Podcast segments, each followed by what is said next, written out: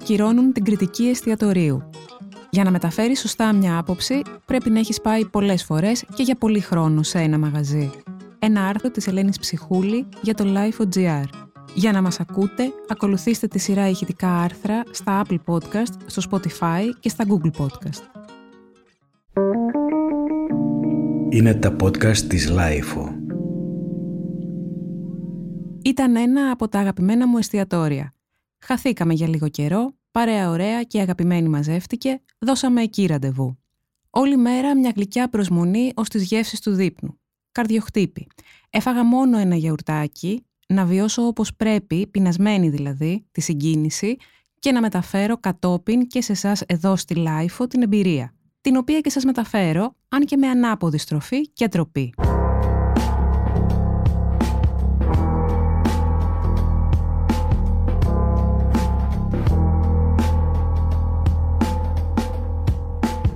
Μια σκιά της νοστιμιάς του το μαγαζί, μια πίνα να μας κολλά στα χείλη με κάθε πιάτο, ένα ανευχαρίστητο. Να παραγγέλνουμε ξανά και ξανά, όλο το μενού δοκιμάσαμε, ανεπιτυχώς, μπας και μας κάτσει κάτι της προκοπής. Από αυτά τα ελληνικά παράδοξα που μια ζωή σε αυτή τη δουλειά δεν μπόρεσα ποτέ να εξηγήσω. Ίδια αφεντικά, ίδιο μενού, ίδιο ντεκόρ, ίδιο χέρι στην κουζίνα κι όμως μια άλλη γεύση. Ανάλατη, κουτσί, στραβή, ανόρεκτη, ατελής, σαν οργασμός που σε κυκλώνει, αλλά τελικά αποφασίζει να το στρίψει στη γωνία. Το ίδιο πρωί θα σας το είχα συστήσει ανεπιφύλακτα. Ώρες μετά παίζει στα Trust Delete. Και εδώ ο κριτικός παρουσιαστής εστιατορίων σηκώνει τα χέρια και ουδεμία ευθύνη φέρει. Εγώ πάλι λέω να μην τα σηκώσω και να επιχειρήσω μια εξήγηση, καθώς με δύο εστιατόρια στο παρελθόν μου έχω βιώσει και την αντίπερα, την πίσω από τα φώτα όχθη. Κάθε εστιατόριο έχει κάτι το μεταφυσικό, κάτι το άλεκτο, το πέρα από σένα που είσαι το αφεντικό του, μια δική του άποψη και μια δική του ζωή, πέρα από τις λέξεις. Σαν κοφός ζωντανός οργανισμός που κάτι θέλει να σου πει, αλλά δεν μπορεί. Εκείνη τη μικρή στιγμή της κάθε μέρας όπου όλα είναι έτοιμα στα πόστα τους και ξεκλειδώνει στο «ανοίξαμε και σας περιμένουμε», έχω δει το μαγαζί να αντιδρά. Όλα να είναι εντάξει, στην τελειότητα, αλλά ολόγυρα να νιώθεις σαν υγρασία στο δέρμα μια ανεξήγητη σκοτεινιά. Εκείνη τη μέρα το φαγητό βγαίνει κακομούτσουνο, οι πελάτες θα γκρινιάζουν για τις πιο σουρεαλιστικές κουλαμάρες, θα πέσουν τα φώτα, θα χαλάσουν οι τουαλέτες, θα γίνει σεισμός, θα μπει η εφορία και λίγο μετά το υγειονομικό.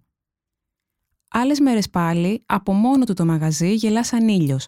Τα φώτα σαν να φωτίζουν αλλιώς και πιο μαγικά. Το ίδιο φαγητό σερβίρεται θεσπέσιο και στην ώρα του, η μουσική σαν να μαγεύεται από μόνη της. Βλέπεις τους πελάτες να φλερτάρουν πάνω από ψητές αρδέλε και την αστερόσκονη να λαμπυρίζει πάνω στα βρώμικα άδεια πιάτα. Με τα χρόνια κατάλαβα αυτό το ανεξερεύνητο που λένε οι εναλλακτικοί. Την άβρα, την ενέργεια. Που μπορεί να είναι και φυσική, δεν είμαι αρμόδια να κρίνω. Το μαγαζί συλλαμβάνει την πιο αδιόρατη στραβωμάρα και την προδίδει στο κοινό σαν μεγεθυντικός καθρέφτης καθότι το εστιατόριο είναι πρωτίστως μια ιστορία ανθρώπων, ιδιοκτητών, μαγείρων και σερβιτόρων.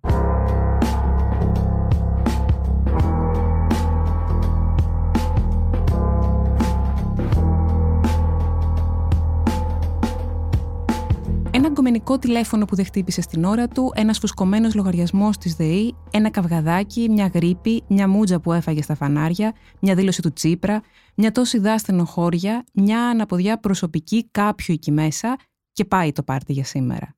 Τώρα, ποια μέρα θα τύχει να σε επισκεφτεί ο blogger κριτικός δημοσιογράφος είναι θέμα τύχης και ανάλογων εντυπώσεων.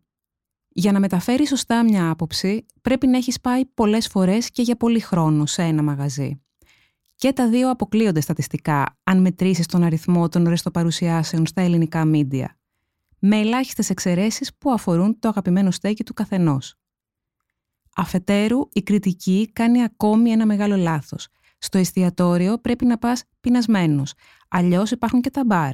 Αλλά όχι μόνο γιατί πεινάς, αλλιώς υπάρχουν και τα fast food, ορθάδικα, περίπτερα, ντελβεράδικα, τυροπιτάδικα ή το ψυγείο σου πεινασμένος για φαγητό αλλά και για χαρά, επικοινωνία, γέλιο, καλοπέραση εν γέννη. Το εστιατόριο είναι μια συνολική εμπειρία και όχι μόνο μια ξερή κουζίνα. Ο πελάτης που πάει κάπου για να βυθιστεί αυτιστικό σε ένα πιάτο μου κάνει κάπως σαν το χειρουργό που συγκεντρώνεται πάνω σε ένα σώμα. Και αυτό δεν είναι χαρά της ζωής.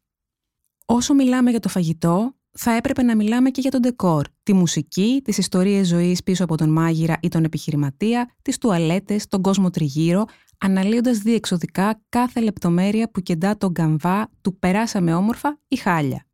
Το άνιμε λιτζανοσαλάτα σερβίρεται με μαϊντανό ή φέτα, δηλαδή εκεί που εστιάζει κάθε παρουσιαστής, είναι μια λεπτομέρεια για την οποία εξάλλου θα με ενημερώσει το μενού. Θα προτιμούσα να ακούσω γιατί πράγμα μιλούσαν οι διπλανοί και τι φορούσαν στο απέναντι τραπέζι, με ποιο χιτάκι συνοδευόταν το τηγανιτό μπαρμπούνι.